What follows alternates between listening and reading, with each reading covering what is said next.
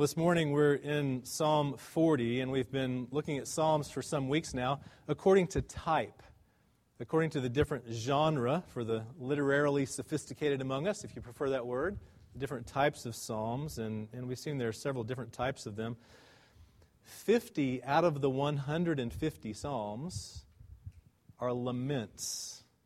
Psalms of lament, psalms of sorrow and mourning and regret and doubt. And that tells us that the Psalms are very much about real life stuff. They dig into the normal and ordinary and honest, really, stuff of life. And this psalm really does the same. You young Christians, as you listen to me as I read it, see if you can pay attention and hear what are some things that you hear in this psalm that Jesus did. Listen carefully and see if you can tell. There are a number of them. What are some things here in this psalm that Jesus himself did. This is Psalm 40.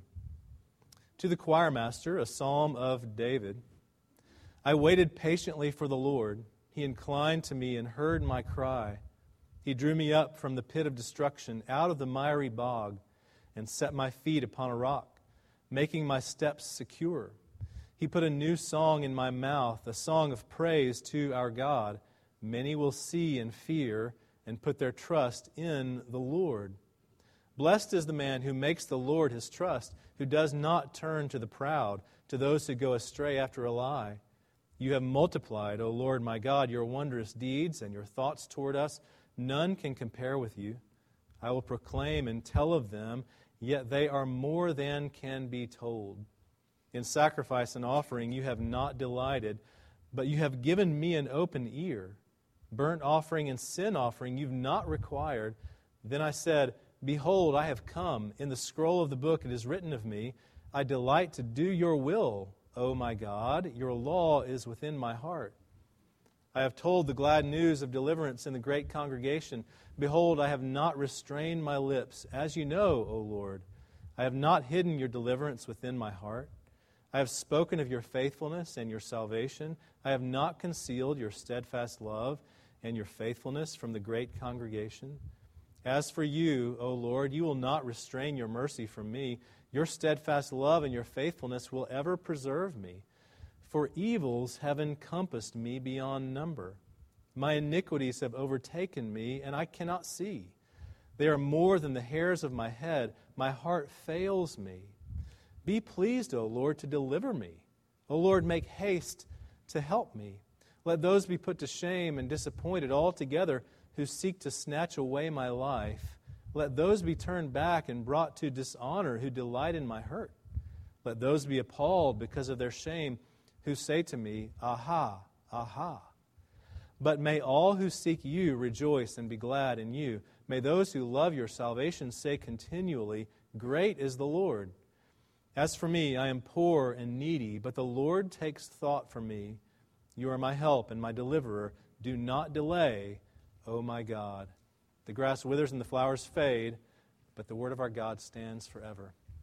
Father, we pray that you would grant to us your spirit. Would you give us eyes to see and ears to hear? Father, enable us to recognize how you have come and drawn us up out of the pit and given us life in Christ. Give us that faith anew, even this morning, we pray in Jesus' name. Amen. You may be seated. Well, you probably know that some Psalms are made famous in different sorts of ways. And this one, for the culturally astute of you, you will know, was made famous by an Irish band, right? About 30 years ago. About 30 years ago, U2 sang this song, 40 a haunting and uplifting song that became very popular in U2's um, collection of, of work. And the interesting thing is about that song, 40, as Bono sung it, is that they didn't even get past the third verse of this song. Maybe you U2 fans remember that. They didn't even get past the third verse of it. The, the whole song camps out in the first three verses of this 17 verse psalm. But that's okay because waiting, whether waiting patiently for the Lord or waiting anxiously for yourself, is a very daily and very human sort of experience. And that's where this psalm takes you. The New Testament reading that you heard moments ago from Hebrews 10, I know the, the microphone was a little fuzzy. I could hear the kind of feedback going there. I hope that you could hear that okay. From Hebrews 10, that, that New Testament reading begins like this. The writer to the Hebrews says this When Christ came into the world, he said, and then the writer quotes Psalm 40 verses 6 and 7 and 8. He, he quotes these verses. The interesting thing about that is, in the gospel accounts, there is no record of Jesus ever having said these words. Now, of course, that doesn't mean that he didn't. We don't have recorded all the things that he said and did. We know that. He said and did many things that aren't recorded in the gospel accounts. Maybe he really did take these words literally upon his lips, but we don't have a record of that. So it's interesting that the writer to the Hebrews would tell us literally, when Christ came into the world, he said, and he quotes Psalm 40, verses 6, 7, and 8. We read a moment ago something kind of similar in that improving our baptism part from Galatians 3. We read Paul's words to the Galatians. He said this Scripture, foreseeing that God would justify the Gentiles by faith, preached the gospel to Abraham. Did you hear that? You said it with me a while ago. Did you hear it when you said that? And did it, did it strike you as strange? Now, Paul wrote many things in many different ways, but he didn't necessarily tend to be very poetic. But there in Galatians 3, he personifies Scripture as something that speaks and sees. Scripture foreseeing that God would justify the Gentiles Scripture preached the gospel to Abraham, Paul says. And it's interesting, it's related to this Hebrews 10 quote of Psalm 40, in that the Old Testament is not just a collection of inanimate books about history and poetry and prophecy and such, but rather it's the very Word of God, alive and active, as is the new. The Psalms, you could say, are the prayers of the second person of the Trinity, prayed through David and all of the others who wrote them for us. These are the prayers of Jesus, prayed through the voices of others who came before him, the inspired Word of God. And the Psalter covers the whole range of human experience. You know, we've seen that in different ones of these Psalms. It covers joy and sadness. It covers hope and despair and elation and anger, and, and on the list goes. It covers the whole range of human experience. And so, as the words of Jesus, they show that he actually takes on the whole of human nature upon himself. He takes your place, the Psalms tell you. And in this psalm, he does so in some specific ways, some very ordinary things, some of the very ordinary cycles of common life. He takes your place here. Now, this is I think, a psalm of lament. It, it, contains some other elements to it, some elements of, of a psalm of confidence and trust, and some psalms are more messianic, more explicitly pointing to Jesus than others are. And this one, I think we know from Hebrews, is that as well. So I want to approach this psalm for these moments from the, the perspective and the direction of the words of Jesus, as the writer to the Hebrews tells us he said. And this is what you heard a moment ago, what he said. The words of Jesus Sacrifices and offerings you have not desired, O Lord, but a body you have prepared for me. In burnt offerings and sin offerings you've taken no pleasure. Then I said, Behold, I've come to do your will, O God, as it is written of me in the scroll of the book.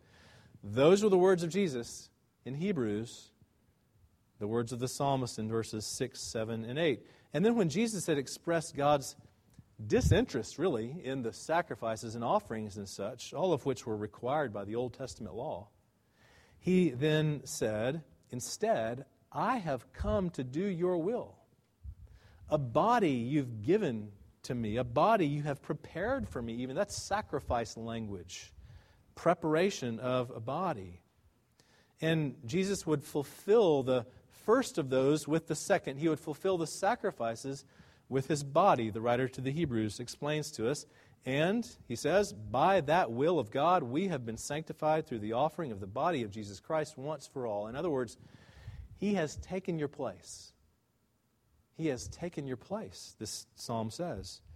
You know, Christians like to think of the Psalms, and non Christians do too, who are interested in things like this. We like to think of the Psalms because they seem to speak for us. They, they take our words and our experiences and, and put them to life in Scripture, and they very much do that. But they also speak for Jesus, they are His words. And as the sacrifice before God, He takes your place to do what you cannot. He takes your place to establish your footing. Verses 1 through 3. You know, as I was reading those verses, I waited patiently for the Lord. He inclined to me and heard my cry. He drew me up out of the pit of destruction. Some of you were hearing the, that iconic sound of that Irish band 30 years ago. You were hearing the, the strums of the guitar and, and the, the dwelling of that song on the, the new song that God had given to sing. The, the new song. How long shall we sing this song? And the song, 40, U2's song, dwells on that upbeat part of the psalm. But the psalm is more than that. I waited patiently for the Lord. He inclined to hear my cry. David is remembering a time before when he was down in the depths, when he was in the pit, so to speak. In, in the Hebrew, emphasis often is given by doubling up words. What he says here is, I waited, waited for the Lord. He might have been patient, but to him it seemed like a long, long time that he had to wait because he was in a very bad place. He was in a pit.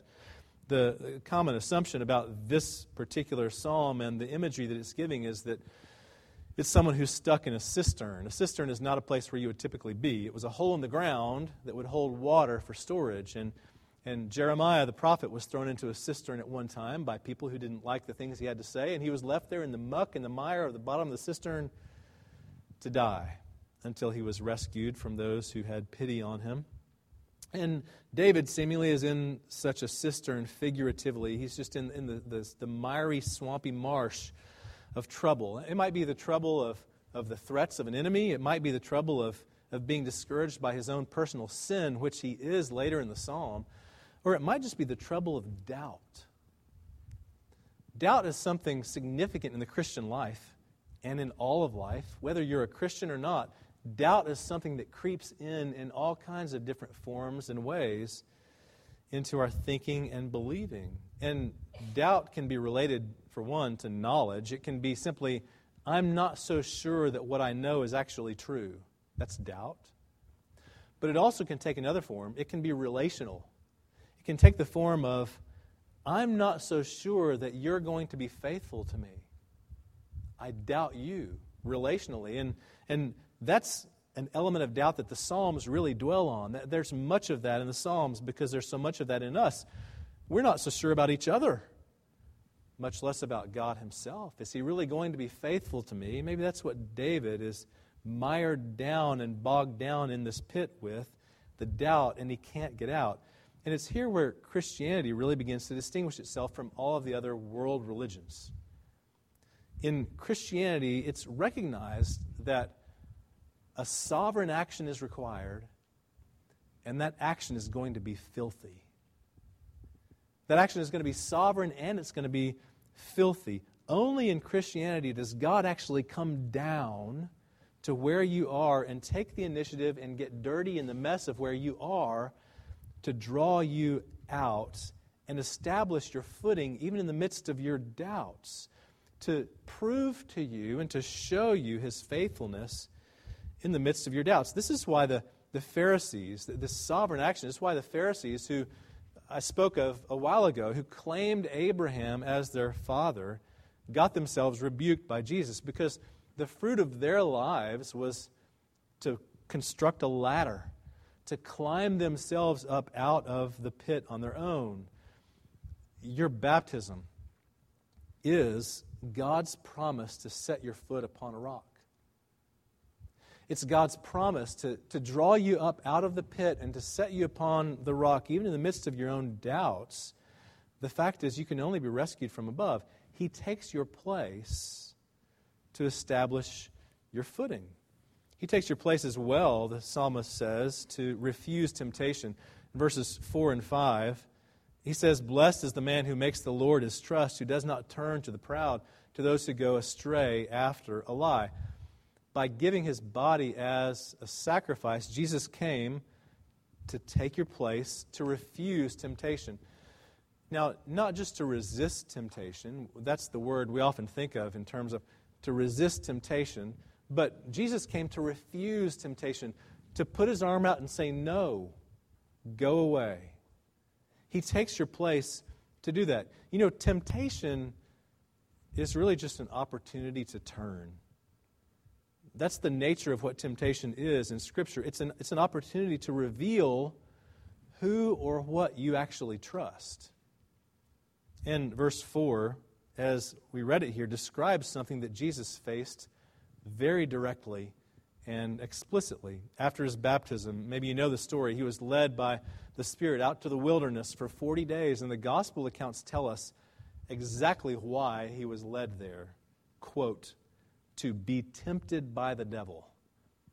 That was why he went out. For 40 days, he fasted in the wilderness, and at the end of that time, he was tempted by the devil. At his weakest moment and point, there he was, standing before Satan, the father of the proud, the teller of lies, tempting him to turn to him. And so here is the second Adam. The first Adam also was tempted by the father of lies, the, the, the, proud, and he turned.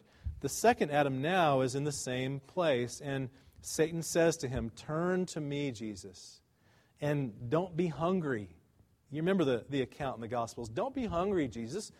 Just control your destiny and turn that stone into bread. Turn away from God and turn to me. Or, Jesus, turn to me and don't be small. Worship me and see all of these world kingdoms that I have at my disposal. They can be yours too if you'll just turn away from God and turn to me. Or, Jesus, turn to me and don't be submissive. Who wants to be submissive? Test the scripture, Jesus. Throw yourself down off of this building and see what's going to happen. Don't be submissive. Test the scripture turn away from God and turn to me. Now, for all of us, however mature you might be in Christ, however, many years you might have been walking in faith with Jesus, there is a limit to your ability to refuse temptation. Right? I mean, you know that by experience.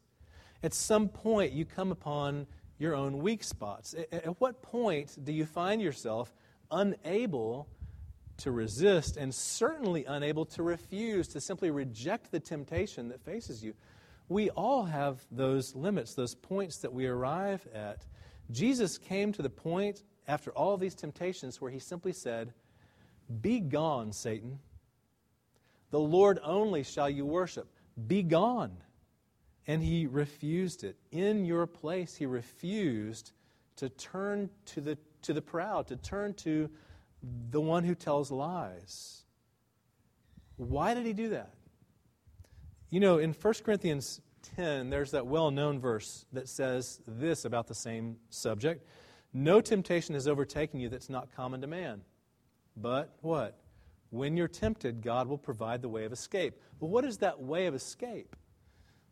The psalmist knows, I think.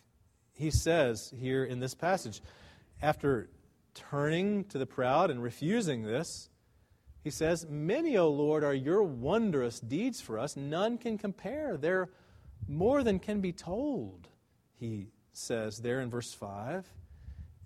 He recognizes simply that in comparison to what's being offered to him, this is what God is. This is what the gospel has to offer to you. This is the life in Christ that is provided for you for free by faith in comparison, why would you want something else?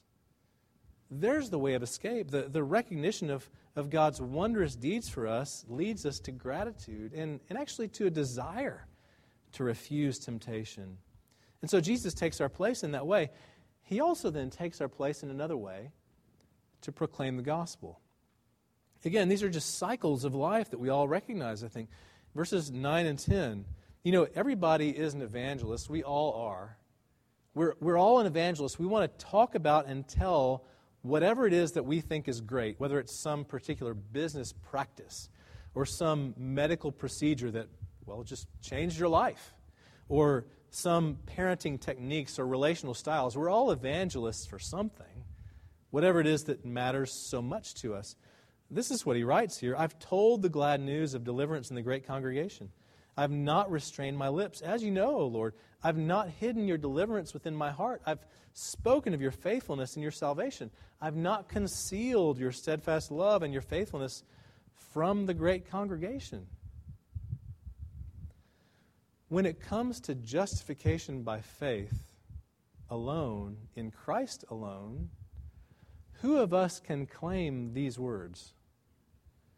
I mean, who of us can actually say, I've told the glad news of deliverance in the great congregation. I have not restrained my lips. Oh, Lord, you know it. I have I've never refused to say the good news that I know of you to those who are within earshot of me. Who of us can say that? I've taken every opportunity to speak of you. I mean, even just within the midst of this assembly here, you you've had opportunities to, to say an encouraging word to a brother or sister who you know needs it, and maybe you've missed the opportunity. Maybe you've shied away from the opportunity because you weren't maybe sure what to say, or maybe you approached it and, and did it poorly, even. You know, who of us can claim these words of verses 9 and 10? We're, we're all different. I mean, we're all going to go about this differently according to our gifts and abilities and our personality styles. You know, this morning is, is the alms collection that our deacons take up once a month, and, and our deacons have the, the fun um, responsibility of coming up and speaking to you from the pulpit afterwards. And, you know, some of them enjoy it and some of them don't. And, and I, I can appreciate that. Deacons, brothers, I, I appreciate that. You know, sometimes it's kind of, kind of daunting to think, I want to speak to, to all these people, and what am I going to say? You know, we all have, have our, our love hate relationship with speaking of the gospel and proclaiming it. None of us does it perfectly, but Jesus takes your place. These are the words of Christ. I have told the glad news of deliverance in the great congregation. I've not concealed it. Jesus is at work, even now, proclaiming his word to his people. And you might hear that and breathe a sigh of relief and think, well, good, then I don't have to. I don't have to say a word. I can just sit back and forget it and let him do all the work. But then you've not really understood the gospel. You know, it's the same motivation for refusing temptation. His wondrous deeds are many, none can compare with him. In fact, they're more than can even be told, but I will tell because they're so wondrous. Even as you stumble along in this, you know, he takes your place because he came also to bear your guilt. Verses 11 to 15. Verse 11 reads kind of like a psalm of confidence, doesn't it? You will not restrain your mercy from me, I know. O Lord, your steadfast love, your faithfulness will preserve me. He's speaking like a psalm of confidence, and I think it's because he's preaching the gospel to himself because he knows where he is now. He's actually back in the pit. You know, this, again, the psalmists deal with real life stuff. Not everything is hunky dory, hokey pokey stuff he's back in the pit. Earlier, he was in the destructive pit of miry doubt, and now it's actually even worse. What does he say? Evils have encompassed me beyond number. My iniquities have overtaken me. His own sin has overwhelmed him, it's even prevailed against him. And so, oh Lord, please deliver me from myself, he prays. Have you ever been there? Have you ever been at that point where your own iniquity, if you want to use that word, your own sin, your own failures, your own guilt overwhelms you? I think that's, again, a normal part of the Christian life. In fact, I think that it happens even more as you get older. The, the older you get, so you younger Christians, you know, be discouraged. It's just going to get worse. The older you get, I think, the worse it gets in some sense because you recognize how deeply rooted your garbage is in your life. You get to be 40 years old, 50 years old, and you begin to realize this stuff that I mocked about myself when I was younger, I thought it would change, it hadn't changed. It's gotten deeper, and it's even harder. In fact, I really don't even want to change. And you begin to recognize how deep it goes, and if the Spirit's at work, He's going to overwhelm you. It's going to prevail against you, and you're going to say what David says here God have mercy. My iniquities have overtaken me. But, you know, there's even more here, actually, because David says there are some, some other people out there who want to snatch away his life, who want to see him actually be hurt, who want to mock him and say, aha, aha. The people who are watching him and pointing fingers at him. Now, sometimes the world looks at Christians, sometimes the world looks at the church and says, aha. I know you people are supposed to be good, moral people and behave well, but aha, I see what you're like. Now I see what you're doing, and I see who you really are. And you know what? A lot of the time, most of the time, all the time, they're right. They're, they're right because our guilt runs so deep. But Jesus came to take our place. These words are His words. You know, picture Him on the cross. Imagine this is where He is when these words come to His heart. Evils have encompassed me. My iniquity has overtaken me. Can you imagine Him saying that? My iniquity has overtaken me. He had no iniquity, but guess what? God made Jesus, who had no iniquity, to be iniquity for us, so that in him we might become the righteousness of God. He takes ours as his own, and he's overwhelmed by the weight of guilt. And even the accuser, the accuser, sought to shame him. Aha, aha, Satan said to him as he hung on the cross. But as Jesus died under the weight of our guilt, under the weight of our sin, and then rose again by the power of the Spirit, Satan would be appalled. This psalm applies to the cross, doesn't it? I mean, this is what happened at the cross. Satan himself would be shamed and appalled and put away because Jesus came to take your place and to bear your guilt. And so also to orient you to God. Verse 16, but may all who seek you rejoice and be glad in you. May they say continually, Great is the Lord. And the cycles of, of ordinary life, you know, we, we forget this. Because we have, as a friend of mine once said, this, the, the, the attention span of a goldfish. You ever think about a goldfish who lives in a glass bowl of water? And what that must be like to swim around and not have much room to swim, but you look this way and you see this, and then you turn around and you see that, and you turn around and you see, then the scenery never changes. But a goldfish is okay because, well, he has the attention span of a goldfish.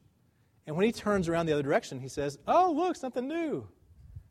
And he turns back the other way. Oh, look, something new, because he can't remember what he saw two or three seconds ago, and so he's okay. In some sense, we're like the attention span of a goldfish. The, the gospel calls you to form the habit of remembering to rejoice in God. And that requires a proper orientation. You know, in, in, in life in a city like Dallas, those waters can get to be pretty muddy because we're so busy. We have long commutes in our car to get to places. We spend lots of time driving around and, and, and trying to achieve and do the things that we're here in this city to do. We're, we're kind of cosmopolitan overachievers in so many ways. And we easily forget this orienting gospel truth. As for me, I'm poor and needy, but God is my deliverer. And so the Son of God took your place and took those very words upon himself. So now they're yours. Now they're your words to say, As for me, I'm poor and needy, but God is my deliverer. He's my help. Now, to begin to wrap it up here and take it all back as a whole, I want to make something of a detail that took place in that, that quotation from Hebrews 10, back in those central verses 6, 7, and 8. Kind of the verses that this whole thing revolves around, I think, that Jesus took our place as the sacrifice. The writer to the Hebrews makes a very subtle but I think important change as he puts these words on Jesus' lips. The, the, the Psalm 40, David says in verse 6, he says, You have given me an open ear. He's discounting the sacrifices. You didn't require sacrifices. You did give me an open ear. It's a Hebrew idiom. The Hebrew language is very colorful in so many ways, like English. What he's literally saying is, The Lord has dug for me an ear.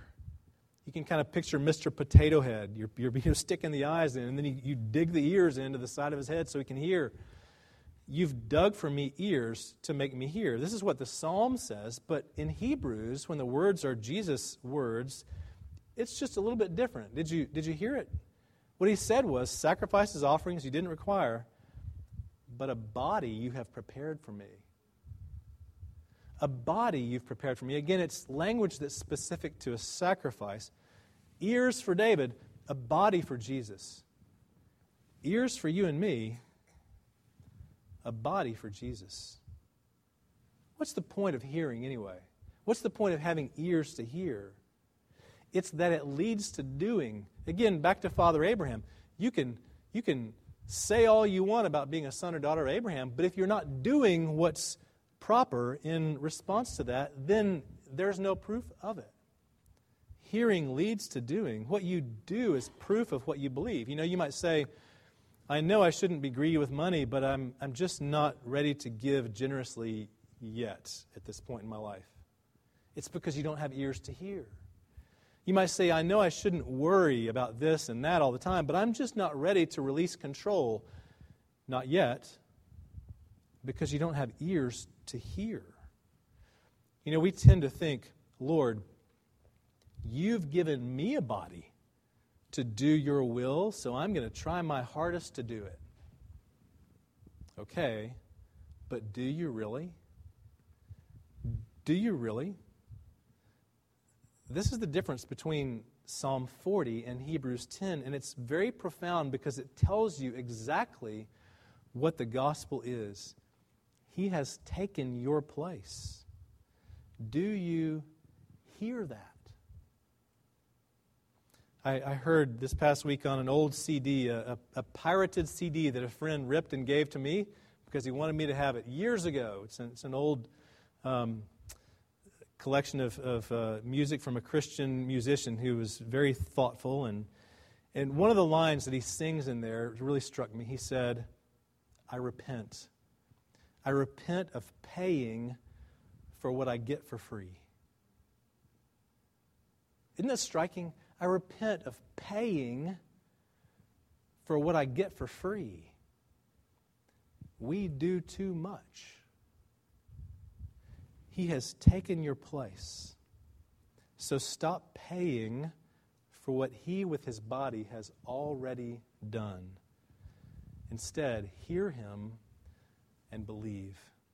In the name of the Father, and of the Son, and of the Holy Spirit. Amen. Oh Lord, we pray that you would give to us ears to hear. Enable us, Lord to believe and to recognize that you have, in fact, taken our place, that you have called us to follow after you by faith, and that you have given to us ears to hear as your Spirit works, but you've given even more greatly a body to your Son so that he might step into our place and gain for us life. We pray in Jesus' name. Amen.